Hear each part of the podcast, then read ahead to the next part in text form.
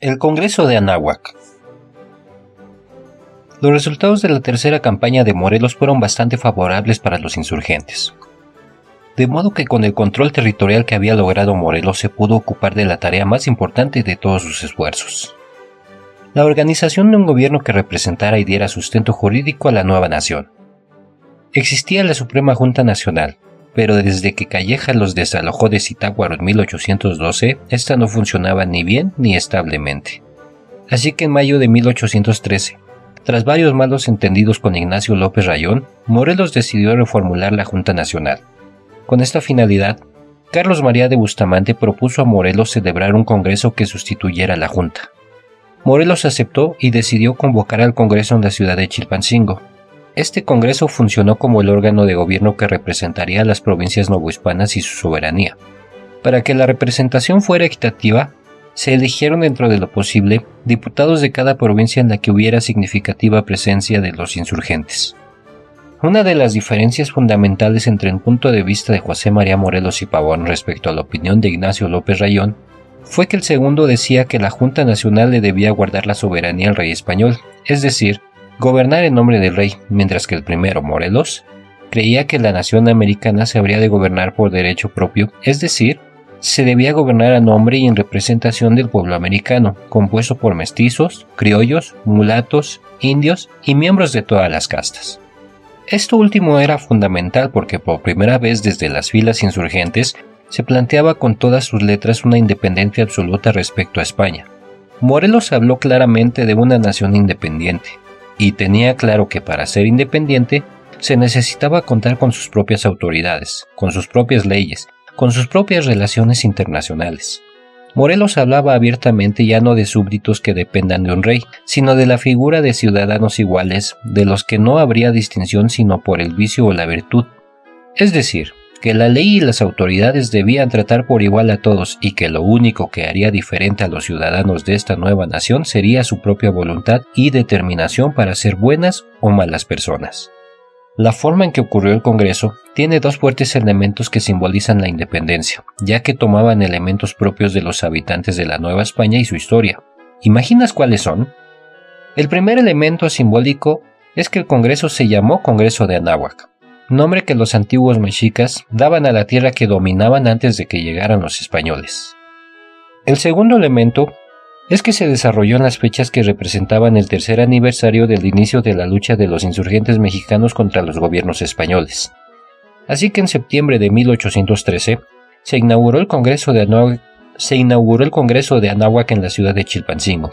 Por ello se le conoce también como Congreso de Chilpancingo y los diputados decidieron elegir a Morelos como generalísimo y le llamaron Alteza Serenísima. Sin embargo, él cambió este título por el Siervo de la Nación. En este Congreso, Morelos preparó un documento llamado Sentimientos de la Nación, en el cual se decretaba como primera ley la abolición de la esclavitud y se reconocía la igualdad de todos los mexicanos. Es un documento que destaca la libertad y los derechos humanos sin distinción de casta ni clase. Una de las más importantes acciones de este Congreso fue el Acta de Declaración de Independencia, mediante decreto dado en Palacio Nacional de Chilpancingo a seis días del mes de noviembre de 1813.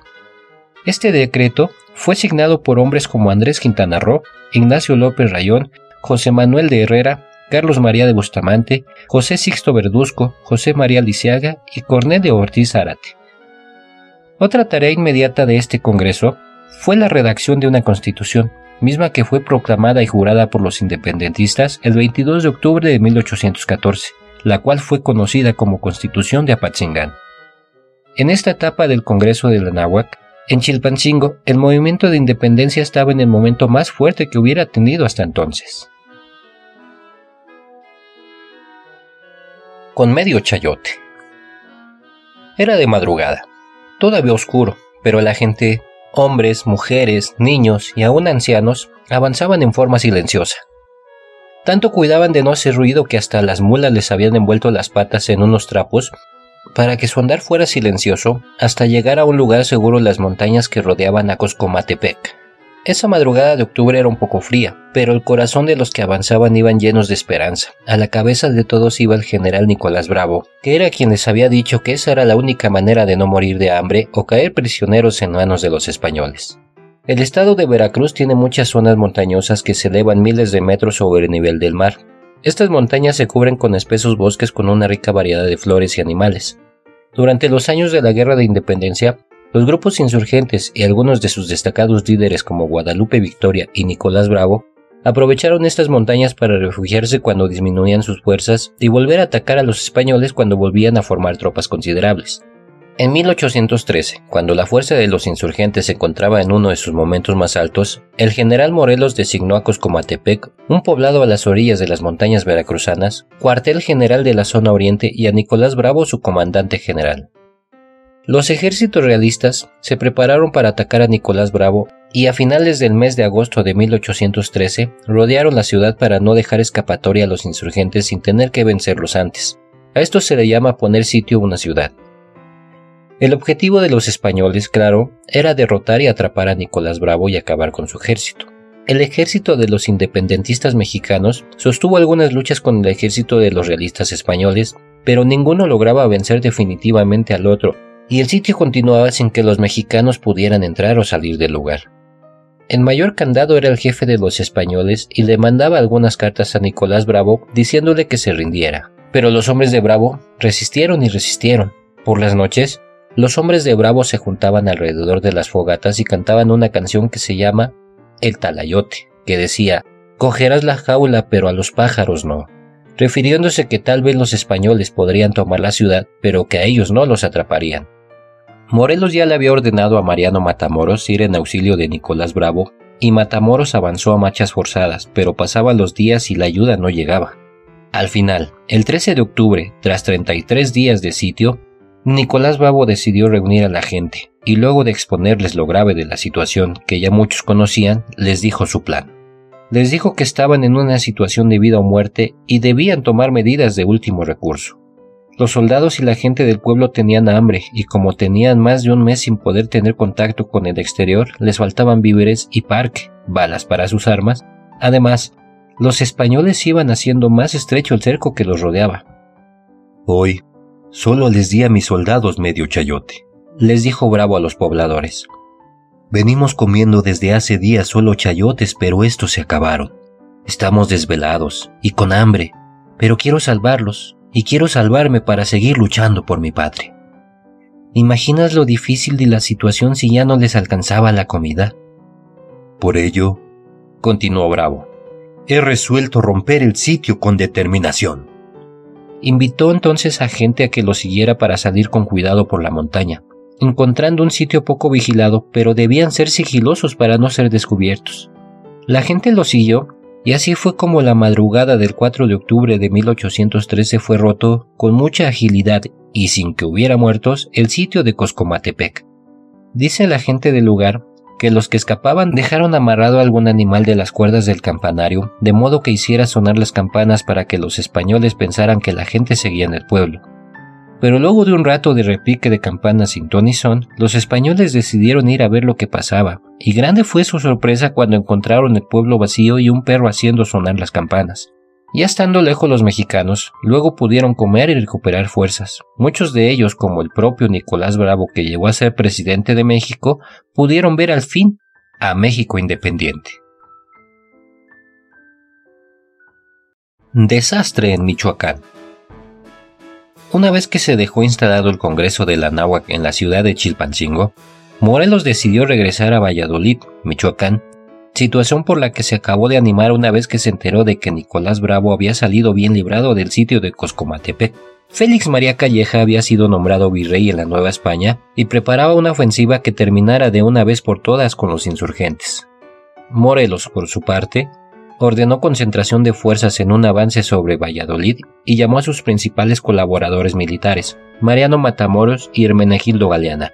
Los independentistas mexicanos formaron una fuerza formidable, 20.000 hombres y casi medio centenar de piezas de artillería que a fin de cuentas no resultaron suficientes.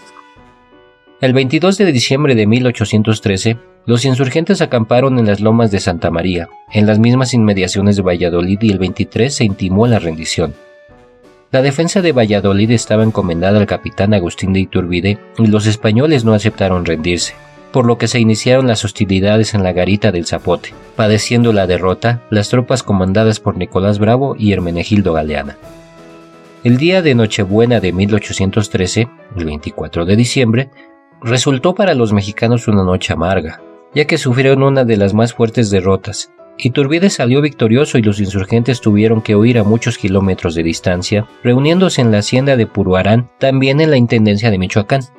De los 20.000 hombres que intentaron tomar Valladolid, solo 3.000 se reunieron en Puruarán. De los 50 cañones, solo les quedaron 25. Pero ello no desanimó a Morelos, quien decidió enfrentar allí mismo a los realistas que ya iban en su persecución. ¿Qué hubieras hecho tú? ¿Emprender otra batalla o esperar un mejor momento? Matamoros, Bravo, Galeana y otros de los principales jefes del ejército de Morelos fueron de la opinión de no presentar batalla para darse tiempo de reorganizarse, pero se impuso el ímpetu de Morelos, quien ordenó a Matamoros que organizara la primera línea de defensa. Matamoros, además de valiente e inteligente, era disciplinado, así que se dispuso a cumplir con la encomienda que se le dio a pesar de lo difícil de ella. Atacado por Siriaco del Llano e Iturbide, Matamoros fue derrotado y hecho prisionero el 5 de enero de 1814. A su captor se le recompensó con 200 de aquellos muy valiosos pesos. De coronel para arriba, por ejemplo, se pagaba un peso diario, y Matamoros fue conducido prisionero a Valladolid, donde se le juzgó y se le condenó a muerte. Al enterarse de que Matamoros había sido capturado, Morelos quiso negociar su libertad con Félix María Calleja. Sin embargo, de nada sirvieron los intentos, pues Matamoros fue degradado como sacerdote, enjuiciado por traición a Fernando VII y sentenciado a morir el 3 de febrero de 1814, sentencia que funestamente para la causa independentista se llevó a cabo. Hermenegildo Galeana estuvo también en la derrota de Purobrán, luego de la cual se retiró a Cirándaro y de allí a Coyuca. Posteriormente se dirigió a Acapulco para cumplir con la orden de Morelos de ejecutar a los prisioneros realistas en represalia por el fusilamiento de Matamoros. Galeana no se recuperó de esto. Volvió a ser derrotado el 19 de febrero, ahora en Chichihualco junto a Nicolás Bravo y Guadalupe Victoria. Luego se dio tiempo para reorganizar su tropa al tiempo que intentó conservar para los independentistas el dominio de la zona de Tecpan. Con ánimo de iniciar una nueva campaña victoriosa, Hermenegildo Galeana se dirigió a Coyuca, pero fue sorprendido por los realistas, quienes lo persiguieron y en un descuido se golpeó con una rama, lo que hizo que cayera de su caballo y fue entonces alcanzado y muerto. Ello ocurrió el 27 de junio de 1814. Dicen que al enterarse Morelos de la muerte de Galeana, exclamó desconsolado, He perdido mis brazos. No soy nada. Refiriéndose a la pérdida de Matamoros y Galeana en menos de medio año. De un lado a otro, para mediados de febrero de 1814, las fuerzas insurgentes se encontraban sumamente debilitadas tras dos fuertes derrotas consecutivas. Luego de ser derrotados en Puruarán, los insurgentes de Morelos se dirigieron a Cirándaro. Su poder militar estaba definitivamente socavado y ya no pudieron garantizar un dominio territorial para ejercer la soberanía del nuevo Congreso, el cual tuvo que iniciar su andar de un lado a otro, resguardado por las fuerzas de Vicente Guerrero, quien desde septiembre de 1813 había sido nombrado para cumplir con esta misión al frente de 400 hombres.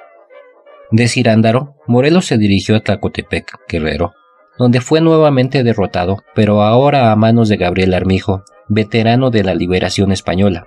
Era el 24 de febrero de 1814.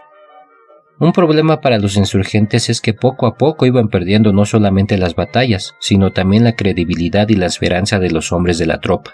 Como podrás comprender, esta situación provocó malos entendidos y disgustos entre los dirigentes de la lucha, principalmente López Rayón y Morelos. De Tlacotepec, Morelos se dirigió a Acapulco y luego por la costa hacia el este por Coyuca y Petatlán, para luego tomar rumbo al norte, encaminándose hacia Uruapan con la finalidad de encontrarse con el Congreso. Parecía que la derrota de los insurgentes era cosa de poco tiempo, pero los mexicanos deseosos de verse libres del dominio español dieron una muestra de vigor y patriotismo, el Congreso promulgó la primera constitución de esta nación el 22 de octubre de 1814 en Apatzingán y consideraba el establecimiento de un poder ejecutivo, mismo que recayó en tres personas, José María Morelos, José María Lisiaga y José María Acosta, y su principal tarea era la lucha insurgente contra el ejército realista.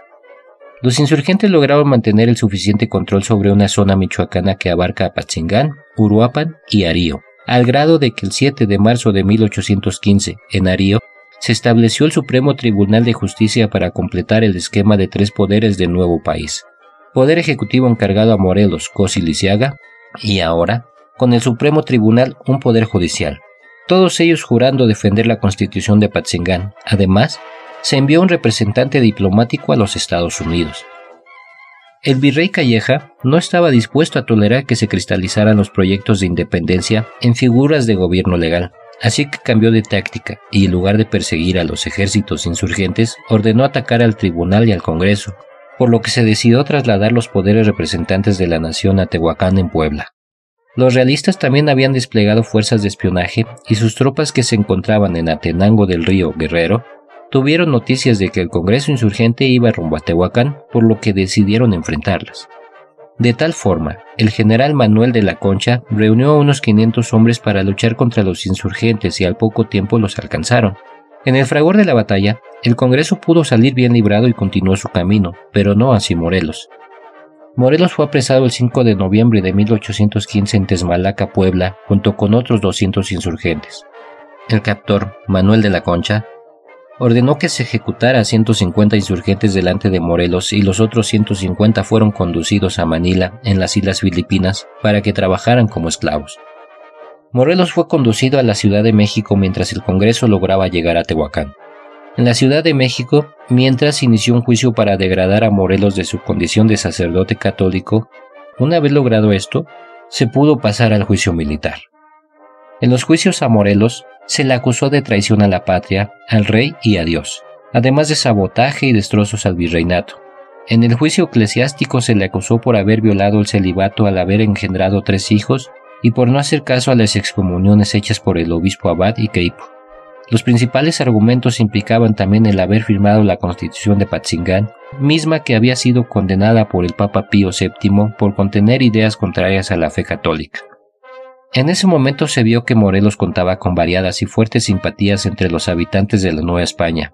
El Congreso de Chilpancingo, desde luego, trató de salvarlo y también los obispos de Puebla, Oaxaca y Durango acudieron a Calleja para interceder a favor de Morelos. Fue inútil.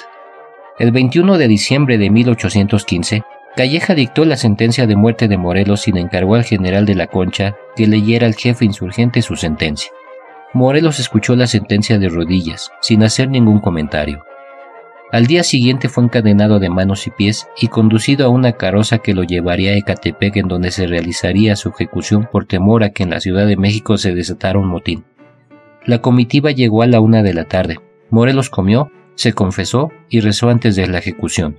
A las cuatro de la tarde caminó rumbo al paredón, se vendó los ojos y exclamó Señor, si he obrado bien, tú lo sabes, pero si he obrado mal, yo me acojo a tu infinita misericordia. Hincado de espaldas a los soldados realistas, Morelos fue fusilado. Mientras en Tehuacán, durante los primeros días de diciembre, los insurgentes discutían si se debía mantener o no el Congreso y se impuso la voluntad del jefe militar de la plaza, Manuel Mier y Terán, quien era de la opinión de disolver el Congreso. Otros que eran también importantes jefes, pero que en ese momento no tenían fortaleza de tropas suficiente, se opusieron a que desapareciera el Congreso que representaba a la autoridad nacional, entre ellos Nicolás Bravo y Vicente Guerrero. Con la infortuna disolución del Congreso, también se dio una lamentable dispersión de considerables fuerzas insurgentes. Jaujilla. Después de varios años de lucha, tratando de obtener la independencia, un grupo de insurgentes entendía perfectamente la importancia de contar con un gobierno político que tuviera la dirección general del movimiento, incluyendo las Fuerzas Armadas, pero que además pudiera hacer labor de contacto con otros grupos, con otros gobiernos de otros países, que tuviera la dirección de medios de propaganda y comunicación, como los periódicos, y que también se hiciera cargo de la justicia y administración en los territorios que iban ganando. Por darse cuenta de lo anterior es que varios no estuvieron de acuerdo con la decisión de Manuel Meyer Terán de disolver el Congreso de la Náhuac, que como recordarás era el órgano que realizaba las funciones de gobierno mientras Morelos comandaba la lucha armada. Algunos congresistas se fueron a la región del noreste de Michoacán, a un lugar que se llama Zacapú, el cual se ubica en una zona que tiene ciénegas, es decir, lagunas bajas y pantanos. En una de estas lagunas existe una isla que se llama Jaujilla, y allí se construyó un fuerte de los independentistas. En este lugar se estableció una junta de jefes políticos para formar un nuevo gobierno. Esta era la Junta de Jaujilla. Muchos de los jefes que operaban en Guanajuato, Jalisco y Michoacán, y aún puntos más lejanos aceptaron la autoridad de la Junta de Jaujilla, que se convirtió entonces en la instancia que habría de conferir rangos militares y encargar operaciones de las Fuerzas Armadas. Pero hubo personajes que no aceptaron la autoridad de la Junta de Jaujilla, como Ignacio López Rayón en 1817, entonces como castigo mandaron a Nicolás Bravo a que lo atrapara y lo entregaron a los enemigos españoles. Esta junta funcionó por algunos años, hasta noviembre de 1819, cuando los españoles pudieron perseguirla luego de ir venciendo a los jefes armados del Bajío. Un navarro en Guanajuato. Londres, Inglaterra, 1815. En una tarde con espesa neblina, un joven español llamado Francisco Javier Mina llegó a la casa de un aristócrata inglés, Lord Henry Holland. Allí Javier Mina encontró a sus amigos, Servando Teresa de Mier, John Russell, Daniel Stewart y el propio Lord Henry Holland. Como acostumbraban, los invitados comentaban y discutían asuntos de la política nacional e internacional. Todos los allí reunidos eran personas liberales, y algunos como Mina y Teresa de Mier eran exiliados, es decir, que habían tenido que huir de sus países porque las autoridades los perseguían. A Mina lo perseguían en España y a Teresa de Mier en la Nueva España y todos estaban en contra de la política del rey español. Platicando, se fueron convenciendo todos que era necesario hacer un esfuerzo para sumarse a la lucha que los mexicanos hacían en la Nueva España para liberar a su tierra del dominio español para dar lugar a un régimen liberal. Mina tenía experiencia militar, era joven y simpático y todos estuvieron de acuerdo en que él debía encabezar una expedición. Mina además tenía cierta fortuna, por lo que junto a él los demás hicieron una inversión para conseguir una nave, contratar a la tripulación y enviarlos camino hacia América. Servando Teresa de Mier acompañaba a Mina en la aventura. ¿Quieres saber cómo fue su recorrido? Llegaron primero a Estados Unidos y a algunas islas de las Antillas para conseguir más barcos, armas y hombres para la expedición, cosa que consiguieron con algunos esfuerzos. Mientras, Servando Teresa de Mier se puso en contacto con Guadalupe Victoria, independentista mexicano quien controlaba el puerto de Boquillas en Veracruz. La intención era unirse a Victoria. Pero mientras quedaban listos los detalles para emprender la marcha, los españoles habían descubierto la expedición y consiguieron arrebatar la victoria al control del puerto de Boquillas, por lo que Mina y sus hombres tuvieron que encontrar un puerto más al norte para poder desembarcar y finalmente lo hicieron en Soto de la Marina, era el año de 1817. La expedición estaba compuesta por seis naves, comandadas por Mina y auxiliado por Teresa de Mier, algunos otros jefes estadounidenses y aún algún otro español, juntando 500 hombres en total. Mina decidió acercarse a los puntos donde operaban otros insurgentes y tomó rumbo al este y luego al sur. Dejó el fuerte que habían construido al cuidado de José de Sarda y con 305 personas atravesó lo que hoy es Tamaulipas, penetró en San Luis Potosí y llegó hasta territorio de Zacatecas. En este trayecto derrotaron tres veces a los españoles ganando además armas y municiones. En su intención de comunicarse con los independentistas mexicanos, buscó establecer contacto con la Junta de Jaujilla y se dirigió al sur para entrar en territorio de Guanajuato, donde buscó y encontró a Pedro Moreno el 24 de junio de 1817. Estaban en la sierra de Comanjá. Juntos, Mina y Moreno tuvieron una nueva victoria sobre las fuerzas realistas, y luego se apoderaron de una gran cantidad de dinero perteneciente a un hacendado enemigo para poder mantener la lucha. Con todos estos triunfos, la Junta de Jaujilla decidió nombrar a Mina jefe en la zona y Pedro Moreno obedeció la orden. Los españoles, por su parte, alarmados con los continuos éxitos de Mina y sus hombres, decidieron combatirlos con más fuerza y mandaron al brigadier Pascual Liñán. Mina fue derrotado al intentar capturar la villa de León y fue a refugiarse en el fuerte de Sombrero y allí los acorraló Pascual Liñán el 1 de agosto de 1817. Mina logró burlar el cerco para abastecer a los que habían quedado atrapados en el fuerte, pero fue derrotado. Pedro Moreno se encontraba defendiendo el fuerte y al no poder tener auxilio de Mina buscó salir pero fueron derrotados por los españoles. Mina logró derrotar después a un grupo de 200 españoles cerca de León y de allí se dirigió con algunos hombres a San Luis de la Paz, logrando establecerse allí para recuperar fuerzas. Luego quiso tomar la villa de San Miguel, pero estaba bien fortificada por los españoles, por lo que se dirigió a Valle de Santiago logrando unir más gente a su grupo. Pascual Liñán respondió dando órdenes al coronel Rotia de perseguir sin descanso a Mina, y estos dos se enfrentaron el 10 de octubre con una victoria para los realistas españoles. Mina se fue entonces al Mineral de la Luz, y allí se le unió nuevamente Pedro Moreno después de recuperarse de las heridas que antes había sufrido. Juntos planearon tomar Guanajuato en un intento desesperado, pero era imposible. Tenían muy pocas fuerzas para enfrentar la fortificación que había en Guanajuato. Se fueron entonces hacia Silao y con Orrantia pisándole los talones. Los jefes independentistas ordenaron a sus hombres dispersarse y ellos se dirigieron a la hacienda del Venadito para descansar. Era la noche del 26 de octubre, pero a la madrugada del 27, los españoles dieron con su paradero y los atacaron, matando a Pedro Moreno cuando intentaba sacar su espada y atrapando a Javier Mina. A Mina le hicieron un juicio y condenado a morir, lo fusilaron en el Cerro de Bellaco el 11 de noviembre de 1817, cuando tenía 28 años de edad se ordenó que el fusilamiento se realizara delante de sus seguidores que ya habían sido capturados. Entre fieras del monte. En el año 1786 nació en Tamazula, Durango, un niño que fue llamado Juan Miguel Fernández Félix, y cuando éste creció y se hizo muchacho se fue a estudiar a la Ciudad de México, y estando allí, guiado por sus maestros y por lo que leía, decidió que lo mejor era unirse al ejército de José María Morelos, Así empezó su lucha por la independencia de México y empezó también una serie de eventos que cambiarían su vida. Primero fue enviado a las filas que encabezaba Manuel Mier, pero luego se le cambió a las fuerzas de Nicolás Bravo y así fue a dar a Veracruz, donde conoció sus montañas de abundante vegetación, sus ríos y arroyos, sus atajos y sus escondites en cuevas. Con el tiempo, debido a sus destacadas actuaciones, Miguel Fernández fue nombrado coronel, en ese momento, Juan Miguel decidió cambiar su nombre por uno que probablemente has escuchado o leído, Guadalupe Victoria. Te preguntarás por qué ese nombre. Pues Guadalupe por la Virgen de Guadalupe y Victoria por el triunfo en el que confiaba.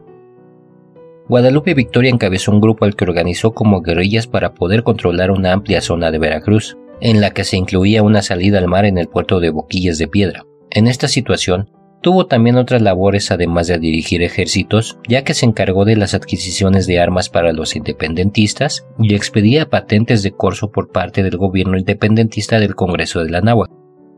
Las patentes de corso eran autorizaciones para que algunos dueños de barco atacaran a los enemigos para ganar armas, alimentos y dinero.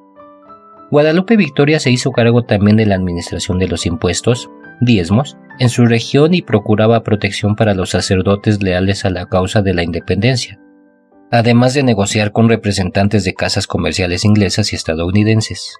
Ante esto las autoridades españolas aumentaron la presión sobre los territorios controlados por Victoria en una agresiva campaña, de forma que fue perdiendo gradualmente territorio y fuerza a partir de 1817. Así que para 1819 Guadalupe Victoria se encontraba prácticamente solo por los montes, enfermo y con poco que comer, pero nunca lo encontraron. Dicen que se escondía en las cuevas y se alimentaba de animales que atrapaba y bebía agua limpia de los manantiales. Conoció a unos campesinos del monte que le enseñaron a curarse con hierbas y cuando fueron a perseguirlo los españoles nunca lo atraparon. Tuvo que aprender a defenderse de ellos y de algunas fieras que hay en las montañas. Pero al finalizar diciembre de 1820, Guadalupe Victoria hizo su reaparición y a unos cuantos kilómetros del puerto de Veracruz, unos hombres se insubordinaron a las autoridades españolas y repartieron una proclama de Guadalupe Victoria en la que se convocaba a sacudirse el yugo de los peninsulares. Poco tiempo después, Iturbide lanzaría el Plan de Iguala, que fue el documento que finalmente unificó los intereses de los americanos a favor de la independencia de México, y Guadalupe Victoria se entrevistó con Iturbide el 20 de abril para pactar su participación en el plan pero los jefes del plan de Iguala no le reconocían el grado de general de provincia, así que Victoria se sumó nuevamente a las filas de Nicolás Bravo. Como lo hacían de lado, Guadalupe Victoria no pudo participar en la entrada triunfal que se hizo cuando al fin se logró la independencia en 1821, y como él estuvo en contra de los planes imperialistas de Agustín de Iturbide, lo metieron a la cárcel pero se escapó de allí. Luego Iturbide fue derrotado y entonces hubo dos personas que la gente quería que fueran el primer presidente de México, Guadalupe Victoria y Nicolás Bravo. Guadalupe Victoria ganó la votación y se convirtió en el primer presidente de México gobernando desde 1824 hasta 1828, como indicaba la ley en esos años.